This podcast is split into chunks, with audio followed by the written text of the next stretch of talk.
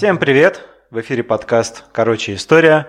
Подкаст для всех, кто интересуется историей, хотя бы на любительском уровне, так как мы. Меня зовут Максим. Меня Петр. И мы начинаем. Сразу хотелось сказать, что подкаст для, короче, история для тех, у кого покороче. Но я думаю, ты, Макс, меня убьешь за эту шутку, простите, ребят. Да. Да, это, это совсем это отнимает академичность нашего подкаста, которой и так нет. Да, это правда. Это правда.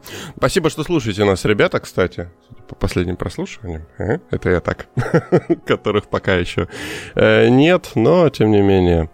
И что же, Максим, у нас сегодня Генрих VIII. А, Генрих VIII – это одна из самых зловещих фигур в истории, я правильно понимаю?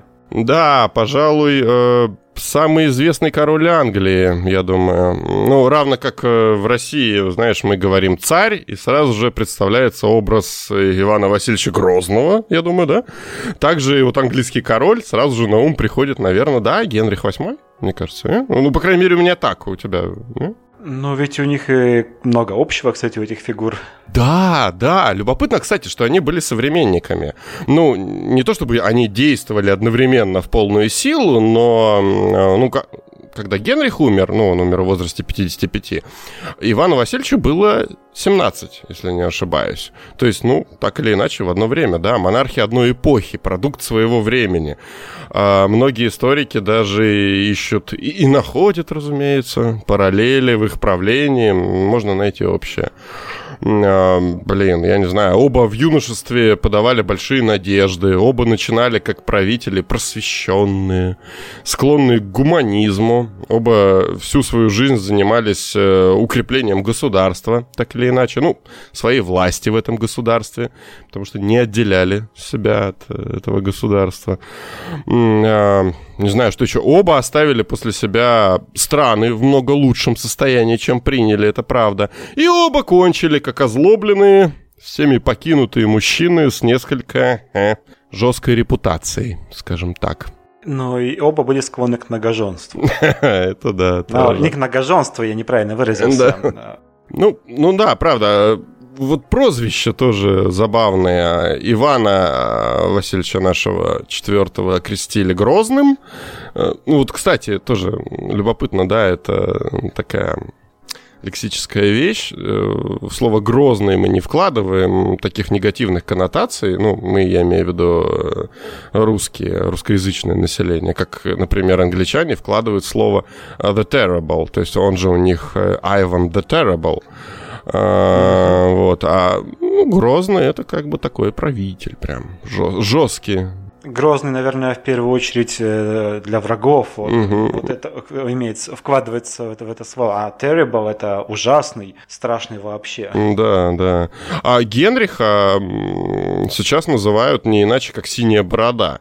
Хотя он вообще не является прототипом для вот этой сказки Шарля Перо, но, опять же, сходство есть. К сожалению, у Генриха вот такое прозвище прикрепилось, хотя я бы, не знаю, если бы я выдавал прозвище английским монархам, я бы назвал его как-нибудь по-другому, потому что это не главная его особенность, на мой взгляд, была. Толстый.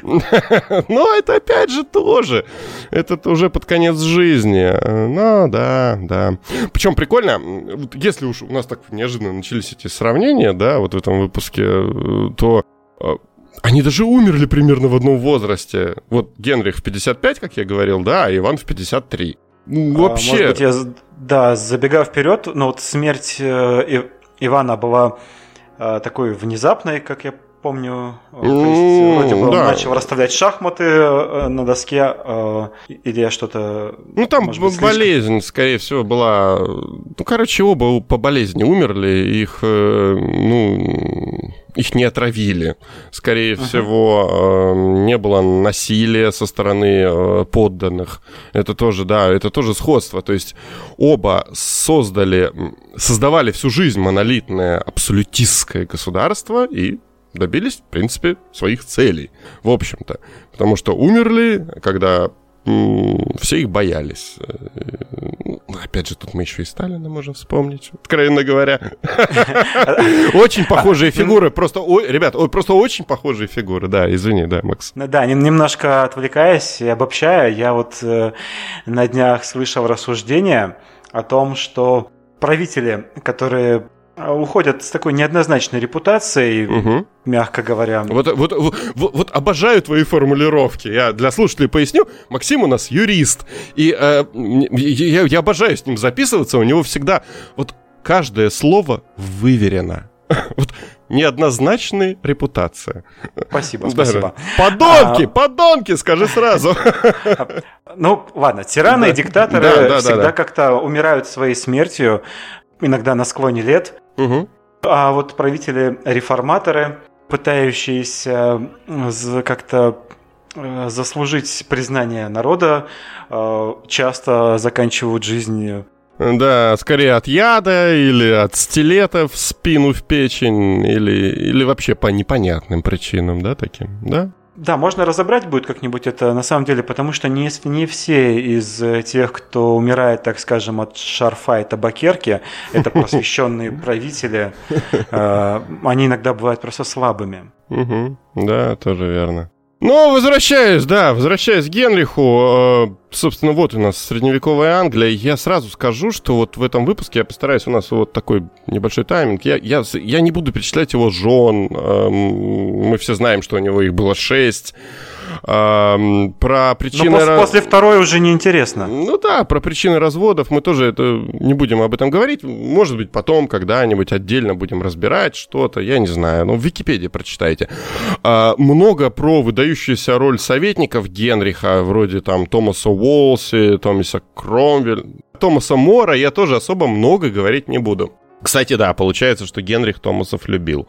Много у него было Томасов в, в свите. Это все были великие люди, каждый из которых достоин, конечно, отдельного выпуска, и их роль э, в формировании политика ген, политики Генриха, она, ну, была колоссальна, чего уж тут.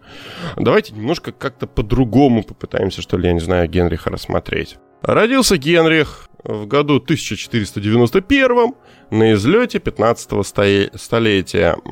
Это был второй монарх, монарх в, в династии Тюдоров. Это династия, которая закончила, поставила а, точку в войне Алой и Белой Розы, как я помню. Да, да, его папа э, этот вопрос решил, собственно, битвой при... Босворте? По-моему, да, да. Он не должен был быть королем, потому что был у него старший брат Артур, которого кроля монарха готовили, а Генрих э, должен был принять духовный сан. На это и было направлено все его воспитание. Он посещал мессы, писал духовные трактаты, все такие дела. Но брат Артур неожиданно умирает э, в возрасте 15 лет. По официальной версии, в результате некой загадочной болезни, от которой он стал быстро чахнуть.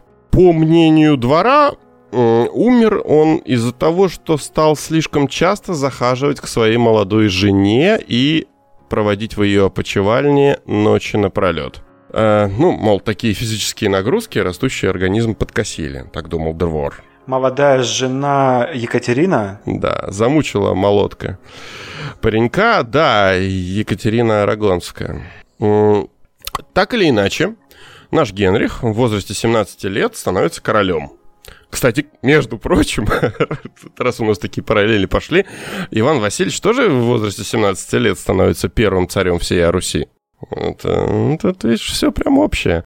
А Генрих же в, был в молодости, ну, каким? Он был статен, красив собой, причем высок, Говорят, рост там был метр восемьдесят восемь примерно, что и по нынешним-то меркам, извините. Ну, я считаю себя высоким, а у меня метр восемьдесят два всего лишь. А это, опять же, средневековье, люди были мельче. Был начитан, ну, опять же, духовное образование. В начале своего правления покровительствовал ученым и вообще всем людям культуры. Строил всякие храмы, дворцы. Ну, опять же, в начале всей его истории королевских резиденций в Англии было 15. А к концу аж целых 55. То есть любил такие вещи. И спортом занимался. Что любопытно, э, увлекался игрой, похожей на нашу лапту. Это была такая тема в средневековой Европе, предшественник тенниса. Очень популярная при дворах. А, и вот Генрих, судя по всему, был в ней очень хорош. А, он выступал на соревнованиях э, и современниками считался крайне достойным противником. Причем, ну, это он соревновался не с э, лизоблюдами, а с послами там международными, международными представителями. достаточно объективная оценка, я имею в виду. Опять же, принимал активное участие в рыцарских турнирах, которые уже отходили в то время, но, но, но еще стоял, оставался этот налет. В общем, чудо, что не монарх какой, а? Настоящий король Возрождения. Так, ты сказал, что он был достаточно набожен. Э, да, да, и был достаточно набожен. И был католиком, что важно отметить. Да, да. Тут, э, если уж мы, разумеется, все знаем про его историю с женами, пока он проходил вот это вот обучение свое духовное до смерти Артура, писал трактаты о важности и святости брака. Такая ирония. А, кстати, сейчас будет небольшая история избыта средневековой Англии для удержания внимания, я думаю. Надо, надо такие штуки вставлять, мне кажется. А став, став э, королем в свои вот, молодые годы, э, Генрих э, ввел при английском дворе особую должность – туалетный грум. В обязанности так. ты этого человека входило предоставлять монарху помощь в отправлении естественных потребностей. Для чего он должен был все время носить с собой специальный переносной туалет. Почетная должность, между прочим, была. Вот. А я думаю, что это я такое видел в сериале Тюдоры. Да, да, да, да. Аристократы, правда, стремились э, вот на это место, потому что ты получаешь наиболее близкий доступ к телу монарха, плюс да, Хоть с такой стороны, ну ладно. При этом э, туалетные грумы просуществовали 400 лет, между прочим, при английском дворе. Ну, такое. Говоря, кстати, про сериал «Тюдоры», который ты упомянул, э, интересный, прикольный. Мне, мне, мне даже понравился, и я бы его даже рекомендовал. Не с исторической точки зрения, разумеется, но какой кастинг. Э, я не знаю, ты смотрел его, нет? Да, конечно, смотрел, и в первых сериях меня, конечно, поразило, а, что герой весьма строен, а на портретах Генрих VIII совсем наоборот. Но мы уже об этом говорили. Да, что да. все-таки разные периоды. Да, это совсем разные периоды. Но, но, но в целом сериал нормальный, мы, я думаю, можем его рекомендовать. То есть э, хуже ваше понимание истории Англии от этого сериала не станет, мне кажется. Наоборот, может быть, вы познакомитесь с какими-то фигурами и, и чем-то заинтересуетесь. Ну, Анна Болейн там прекрасно изображена. Да, да. Особенно, э, спойлер, спойлер. Да тут сейчас весь подкаст будет спойлеры этого сериала. ну да, да кого эта актриса играет в «Игре престолов», это прям, прям прекрасно. Ну, Ладно. Ну и вот, э, в возрасте 17 лет Генрих становится королем. Э, тогда же он женится на Екатерине Арагонской, вот вдове своего брата Артура, той, которая брата так измотала. Екатерина, Екатерина из... ненасытная, видимо, да, не знаю, да. Так, и насколько я понимаю, э, для того, чтобы Генриху с ней вступить в брак, потребовалось объяснить, что брак между Екатериной и Артуром не был консумирован, то есть что они ни разу да. не переспали. Да, при этом дворцовые слухи, ну, я описал выше уже. Они были таковы. Ну, ну, это все юридически совершенно вещи, тут тебе виднее. Так или иначе, брак был заключен, и, и, видимо, Генрих питал к ней некоторые чувства, возможно, любил по-своему. Ну, шутка ли, брак их продолжался 20 лет. Очень похоже, потому что я читал э, стих его к Екатерине Арагонской угу. после их развода, и он очень трогательный на самом деле. Да, да, вот ты верно отметил. Э, Генрих, э, вот опять же, гуманист, вот особенно в молодости, такой монарх, он любил писать песни, стихи. Ну, вот такой возвышенный был Может быть, даже человек. знаменитую мелодию Green Sleeves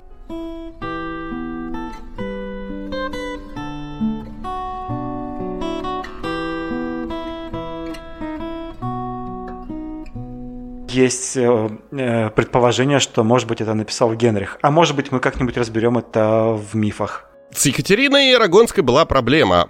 Она никак не могла родить наследника. При том, что беременности у нее случались, в общем-то, с завидной регулярностью. И ну, тут надо отметить, что отношения к женщине в средние века не отличались изяществом. Право голоса, там, эмансипация, вот все это продукты уже более поздних эпох, а пока, ну, ты красавица, просто сосуд для, прошу прощения, семени.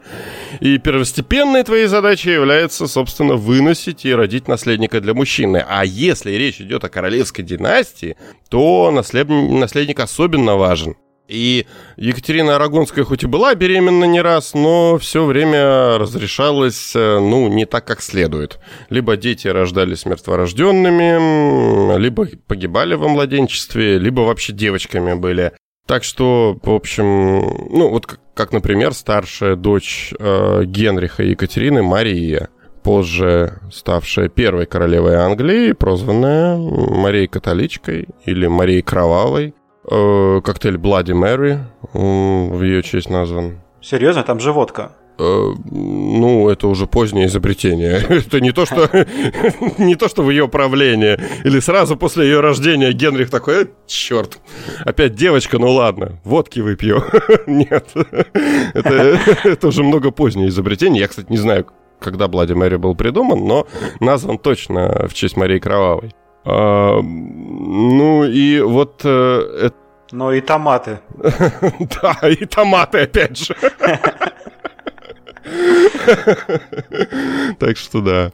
Вот это неудержимое желание Генриха иметь наследника, а, вот этим его желанием обычно объясняют всю его чехарду с женами и его достаточно жесткую, порой самодурскую политику. Эм, и конкретно английские историки любят говорить про очень специфическую травму, которую Генрих получил в возрасте 44 лет. А, он тогда участвовал в турнире, лошадь сбросила его из седла и сама на него, на него же повалилась. Пишут, что Генрих не приходил в сознание два дня после этого случая. Ну, опять же, серьезные травмы у него и раньше случались. Я просто описывая человека, чтобы вы понимали, он с лошадей падал во время охоты. А, участвовал в турнирах, э, противники ломали копья, а забрало его шлема. Заб... Копья разлетались, он падал. Ну, в общем, монарх вел очень травмоопасный образ жизни. Вот. Ты понимаешь, да, какое время? Ты можешь себе представить сейчас, что какой-нибудь политик ведет такую жизнь. Ну, Но, конечно. Только нет. Путин. Ну, только Путин. И то, и то только на камеру. Да, да, да, да, да. Вот. Но, а, а для него это была норма жизни. Понимаешь, вот это вот предтеча тенниса, рыцарские турниры, охоты. В 44 года человек участвует в рыцарском турнире на, на равных э, со всеми остальными и получает серьезнейшую травму. Это факт. Ну, это очень круто, конечно. Странно сейчас нам это слышать. Ну и вот, по мнению некоторых английских историков, результатом последнего падения могут быть произошедшие изменения в поведении короля, психики короля. А что касается вот экспертов со стороны медицины, они эту точку зрения тоже поддерживают. Дело в том, что у Генриха, скорее всего, были повреждены лобные доли мозга, которые отвечают у нас за, ну и за поведение, в том числе за много всего отвечают по воспоминаниям, по воспоминаниям двора и иностранных послов, именно примерно в этот период у Генриха начинаются беспричинные вспышки ярости. Резкие перепады настроения, периоды, как мы бы сейчас сказали, депрессии. Тогда же появляется вот эта склонность к ожирению, о которой ты уже упоминал. А, ну, которая выродилась в итоге в то, что к концу жизни он весил около 170 килограмм, и для транспортировки использовались в его резиденциях специальные лифты, оборудованные для этого дела. Не знаю, а, ну, я, я опять же упомянул, что это английские историки придерживаются этой точки зрения. А, ну, мы все люди, и совершенно естественным, мне кажется, является желание, может быть, даже неосознанное, как-то обелить или оправдать поступки своего бывшего короля, соотечественника, как-никак, пусть и тиран. Вот именно, да, вот именно поэтому я очень люблю смотреть на точку зрения тех историков, которые исследуют э, историю не своей страны. Да, да, потому что, с одной стороны, ты ближе к своей стране, к своей культуре и лучше понимаешь мотивацию, но ну, вот этот подход, который английские историки применяют Генриху VIII, он очень ярко виден, например, у нас в стране. Правда, когда, когда речь идет, опять же, об Иване Грозном или, не дай бог, об Иосифе Виссарионовиче, не к ночи будет помянут. Ну, ну правда. А, слушай, ну то есть ты считаешь, что Генрих мог поехать кукухой, простите, э, раньше? Да, я не думаю, что он поехал кукухой. Я вот я, я об этом как раз и хотел поговорить в этом выпуске. Я не думаю, что он поехал кукухой. Просто такое было время. Просто в нем ничего особо не изменилось. Разумеется, он получил вот эти ужасные травмы, и с врачами мы не будем спорить. А, была там еще ужасная травма на ноге, например, которую лечили, как в то время было принято, прижиганием каленым железом. И это была топ-процедура. То есть э, монарху э, огромного государства, да, ну, прижигают ногу кочергой. Окей, это, это вряд ли, знаешь, добавляет хорошего настроения человеку, мне кажется. Разумеется, у него были проблемы и, и, и связанные с тем, что и наследник никак не появлялся и все прочее но я бы не оправдывал его поведение вот какими-то физиологическими вещами. Время было такое, и психология у людей была такая. Просто давай взглянем на факты. У нас есть тезис. А, ну, вот этот, например, у английских историков, которые они выдвигают, после 1536 года, когда вот эта вот э, травма у Генриха случилась, поведение короля резко изменилось, и он вдруг стал безумным. Окей, ну, давайте посмотрим вот ты юрист. Давай вспомним самые яркие законы того времени, например, указы о процессе огораживания, которые постоянно принимались во время всего правления Тюдоров. Ну, поясню, что суть их была в том, что крестьяне насильственно сгоняли со своих земель. То есть там задача была проста. Э, феодализм умирает, э, существование, ну, вот все эти законы, которые существовали столетиями экономические, они больше уже не работали, и требовалось укреп... укрупнение какой-то сельскохозяйственных угодий для получения большей прибыли. А, это совершенно естественная история, я поясню, которая происходила и у нас в стране, начиная там со Столыпинских реформ там, и заканчивая, заканчивая там раскулачиванием. Вообще по миру все это происходило. Но проблема была в том, что крестьяне, гады такие, они плодятся. И каждому старшему сыну нужно выделять землю. А, ну, для его будущей семьи и хозяйства. А земли-то Бог больше не делает, как мы знаем, и количество пригодных э, угодий для обработки у нас ограничено. Ну, а на Туманном Альбионе ограничено ввиду маленькой площади, у нас в России там было ограничено ввиду наличия э, так называемых рискованных э, зон земледелия. Вот. И поэтому сторонниками Генриха было принято простое решение, и им, Генрихом, одобренное задолго до травмы. Лишних крестьян ликвидировать и передать территории их в пользование крупных землевладельцев. Собственно, то же самое делал у нас и Столыпин в свое время, много позже. А, только английские лендлорды, они начали использовать на своих новых землях новейшие, ну, для своего времени новейшие средства механизации, получали прибыль и начали платить большие налоги. Это был хороший экономический ход. А, ну, там, наши дворяне, если интересно, они, недолго думая, начали сдавать новоприобретенные земли в наем, да, нанимать сомнительных управляющих и отправлялись жить э, в столицу или в Европы, жить на ренту. Вот. Ну, то есть э, Столыпинские реформы тут не сработали, а у Генриха такой подход сработал. У нас, кстати, вся литература Серебряного века пропитана вот это, именно вот этой вот идеей. Вишневый сад Чеховой хотя бы возьми, там, почитай про то, как поместье должно было быть разделено на куски и сдаваться в аренду дачникам. Вот, вот это наш подход к капитализму нарождающемуся. Вот. Ну и в результате я к чему? Что вот Генрих принимает законы об огораживании, э, в результате которых в средневековой Англии крестьяне сгонялись с земель, отправлялись в города, не могли там найти себе применение, потому что индустрия мануфактуры из заводов, она только-только зарождалась, и в итоге мы в стране получаем толпы бродяг, шагающих вот туда-сюда. А что с ними делать? Эм, простое решение решают многоумные советники Генриха, между прочим, о которых я там выше говорил. Томас Мор и прочие ребята. А они принимают закон о бродяжничестве. Генрих объявляет, что, э, как это было, безделье мать всех зол, и бродяг начинают вешать. А, и, и вот эти решения приняты задолго до травмы головы.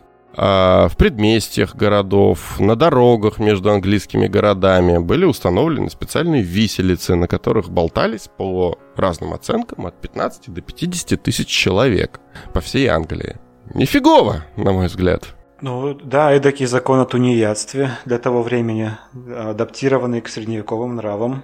Да, да, безусловно. Или далее известный нам яркий факт о Генрихе, это то, что он начал религиозную реформацию в Англии. Неслыханное явление, да, а, суть которого была в том, что католиков из Англии желательно бы выгнать любую власть папы римского на территории Англии у папы отобрать, а самого Генриха сделать главой новой англиканской церкви. И все это под соусом того, что Генриху нужно было развестись со своей первой супругой Екатериной Арагонской.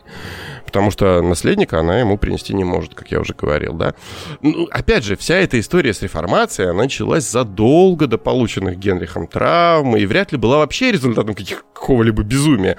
А, по-моему, скорее четким расчетом, потому что с реформацией начался так называемый процесс секуляризации католических монастырских земель, э, в результате которого все имущество у католической церкви на территории Англии было ну, просто отобрано, отобрано в пользу короны по всей стране преследовали католиков, э, причем их не просто вешали или отрубали головы, как э, бродягам, да, а, ну, вот цитата, вырывали сердца, жгли их и растирали в пыль, втирая в глаза. Пытали, одним словом, заставляя отречься от католической веры и перейти в лоно новой англиканской церкви. Грубо и жестоко? Ну да.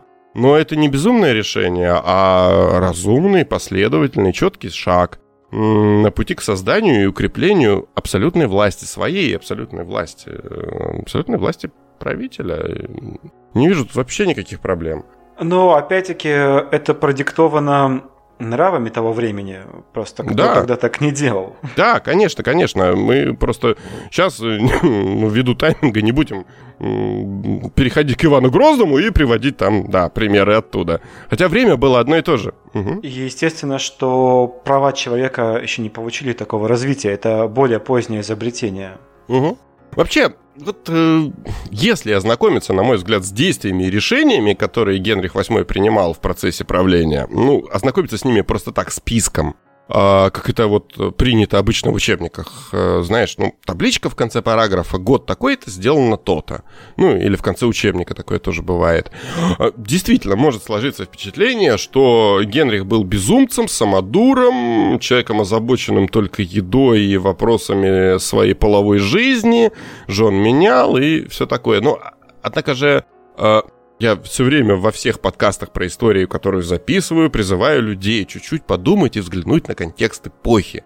Подумайте, ребята, даже историки, которые профессионально каждый день занимаются, например, европейским средневековьем, они признают, что м, часто даже близко не могут понять мотивы того или иного персонажа, э, потому что мировоззрение было другим, тотально другим. И это очень верно в отношении Генриха VIII и Ивана IV, что один тот, что другой всю жизнь укрепляли власть монарха, свою власть, а потом были вынуждены постоянно лавировать между старым средневековым дворянством и новым зарождающимся буржуазно-дворянским лагерем. То есть людьми без роду, без племени, но с деньгами. Потому что это время зарождающейся буржуазии. Отсюда у Ивана Грозного опричнина, у Генриха смена жен, э, потому что каждая из этих дам, она была не сама по себе, а представляла интересы определенной дворцовой клики. Это большая игра, и монарх сам по себе, как ни странно, далеко не главная фигура в этой игре. ну, ты знаешь, не случайно в шахматах король один ничего не может. Его первостепенная задача просто выжить в этом замесе и, ну, и передать свой престол наследнику. Вот, кстати, с этим Генрих в итоге справился. Трое его дочерей впоследствии, э, детей, э, прошу прощения. Детей, да. Да, двое дочерей и один не дочка. Впоследствии они взошли на трон.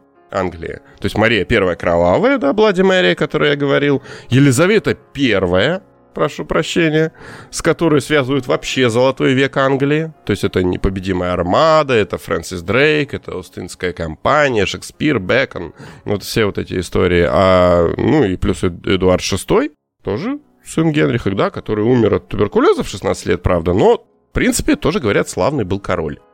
Вот. Эм, такое, такое. Ну, а что касается его жен, ну, в Англии до сих пор сохранилась детская считалочка. Beheaded, divorced, died. Beheaded, divorced, survived. Да, да, совершенно верно. То есть обезглавлено, да, да, да, да. А, я неправильно, конечно, сказал. Не, divorced, beheaded. Divorced, beheaded, died. Да, да, да. Uh, Divorced, beheaded, survived. Да, да. разведена, обезглавлена, да. умерла, разведена, обезглавлена, выжила. Вот такие шесть жен Генриха VIII, но... И сам по себе такой монарх, который полностью соответствовал своему времени и укрепил государство. Такая вот история на самом деле. А, или даже, как будет верно сказать в формате нашего подкаста, короче, такая история.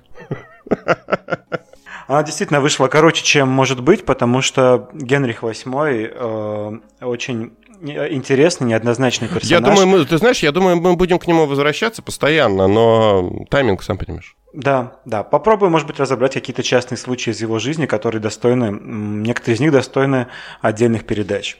Да, пишите в комментариях, кстати. Вот хорошая идея. Пишите в комментариях, о чем чем бы вам хотелось вообще услышать? Что касается Генриха VIII, его жен.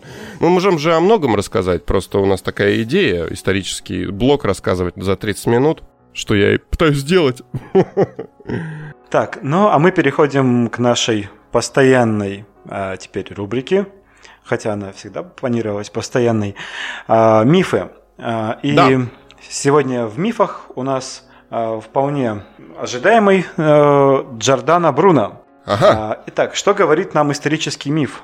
об этом человеке. Ой, можно я скажу, можно я скажу? Да, а, все да. время путают. А, кого сожгли на костре? Галилея, Галилео Галилея или Джордана Бруно? Я не успеваю записывать мифы. Они появляются быстрее, чем, чем у нас появляются новые выпуски. А, так, значит, про Джордана Бруно. А, миф такой о том, что его сожгли на костре за то, что он проповедовал, а, что Солнце находится в центре нашей планетарной системы, а Земля крутится вокруг Солнца, что угу. соответствует действительности. В то время как вся остальная церковь, а, вся церковь в то время, э, вся просвещенная общественность считала наоборот. Ой, подожди, какие годы? Сразу, чтобы пояснить. Э, ну, сожгли его в 1600 году. Угу. Но тогда уже начинав, начинали появляться прогрессивные идеи, конечно. Ну да, том, то есть что... мы, мы говорим о 17 веке, понятно. Да. И еще один из элементов мифов, что умер он молодым, э, проповедуя э, такую борьбу с мракобесием, проповедуя гелиоцентрическую систему. А сразу скажу, что из этого неправда, угу. а что правда. А, во-первых, костер – это правда, его действительно сожгли.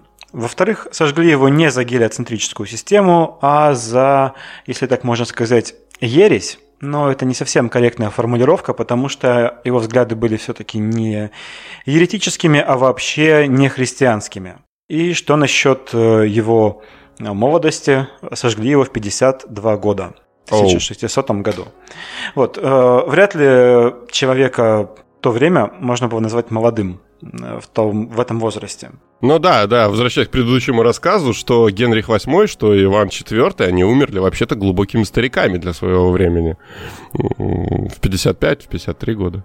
Поэтому Джордана Бруно, несмотря на вот этот портрет, который практически везде появляется в поисковой выдаче, в детских энциклопедиях, в познавательных программах. Вот этот молодой человек с короткими усиками, на самом деле ему было 52 года. А, в дошедших фрагментах приговора, который, который был ему вынесен, э, гелиоцентрическая система не упоминается вообще. А, так, кто был такой Джордано Бруно, чтобы было понятно, угу. что с ним происходило? Это был весьма талантливый э, мужчина, который родился э, неподалеку от города Неаполя. В 24 года он стал католическим священником. А, в это время он уже начинает увлекаться запрещенными книгами, а, не соблюдает Ай-яй-яй. каноны. А, в частности, сохранилось описание случая, где он вынес из своей кельи изображение всех святых и оставил там только изображение Иисуса. Что, конечно, по тем временам высшее, ну не высшее, но очень серьезное нарушение религиозных норм. А, через некоторое время он стал кальвинистом, то есть перешел в протестантизм из католицизма, а, но и там он был признан еретиком своими собратьями. То есть еретик даже среди еретиков. Да, чужой среди чужих. вот.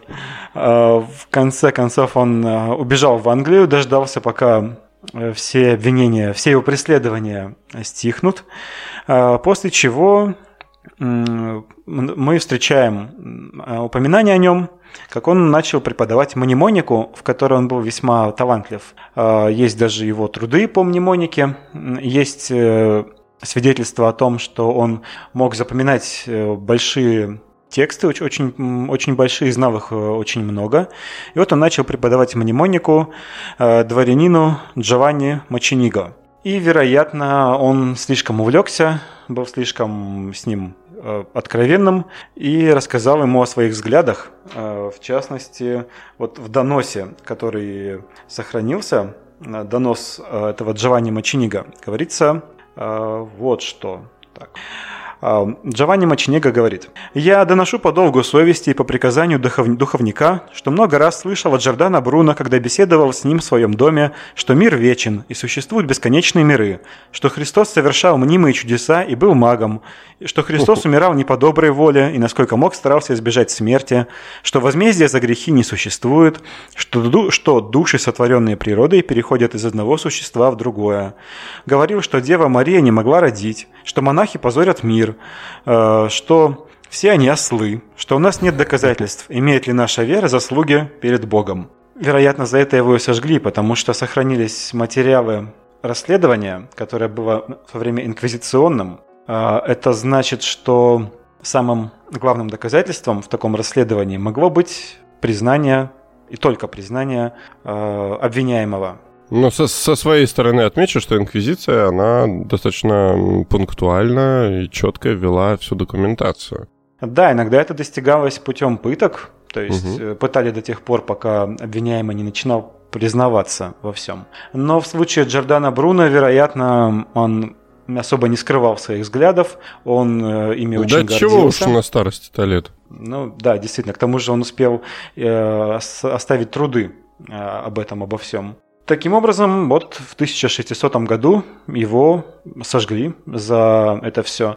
Надо еще сказать, что миф о том, что Джордана Бруно сожгли якобы за гелиоцентрическую систему внутри его головы, он безоснователен еще и потому, что эта идея стала признаваться запрещенной католической церковью только через 16 лет после того, как э, Джордано Бруно был казнен. Mm. Вот на этом, я думаю, мы с этим мифом разобрались. Да, и, кстати, были же заявления Папы Римского несколько лет назад о том, что он приносил извинения за действия Инквизиции в средние века. То есть вот такая ответочка пришла чуть позже. Он как раз извинялся за то, что Джордана Бруно сожгли. Ну, типа были, были неправы. Извините. Да. А в случае с Джордана Бруно это откровенно действительно церковь хватила лишнего, потому что даже если исходить из тех норм, которые она имела, э, Джордана Бруно был, ну, он был философом, он просто излагал эти вот идеи в виде философии. Ну, конечно, он называл монахов ослами, пускался в оскорбления. Ну, опять, опять же, мы возвращаемся к тому, с чего начали. Время было такое, что Генрих, что Иван, что ситуация с Джордана, да, это, это ситуация. Так, так получилось. Все так действовали. Борьба с еретичеством. Нормально. Скажи спасибо, что крестовый поход не организовали в очередной раз, как католическая церковь делала. Ну, когда поехали резать всех подряд просто из-за веры, ну... Бывает. И такое случается. А что касается нашего подкаста, у нас случился очередной выпуск. Ребят, спасибо, что слушали нас. А, не забывайте везде заходить, везде подписываться. Пишите и что... нам свои мнения. Да, и, и слушайте, ну это же третий выпуск, э, мы видите, мы разгоняемся, ставьте нам какие-нибудь оценки там где-нибудь на iTunes или где вы там нас слушаете, ставьте, ставьте, пожалуйста. Если будете ставить, станем лучше, а если нет, то все равно станем, но будем делать это дольше. Да, да. Всем спасибо. Спасибо. Пока.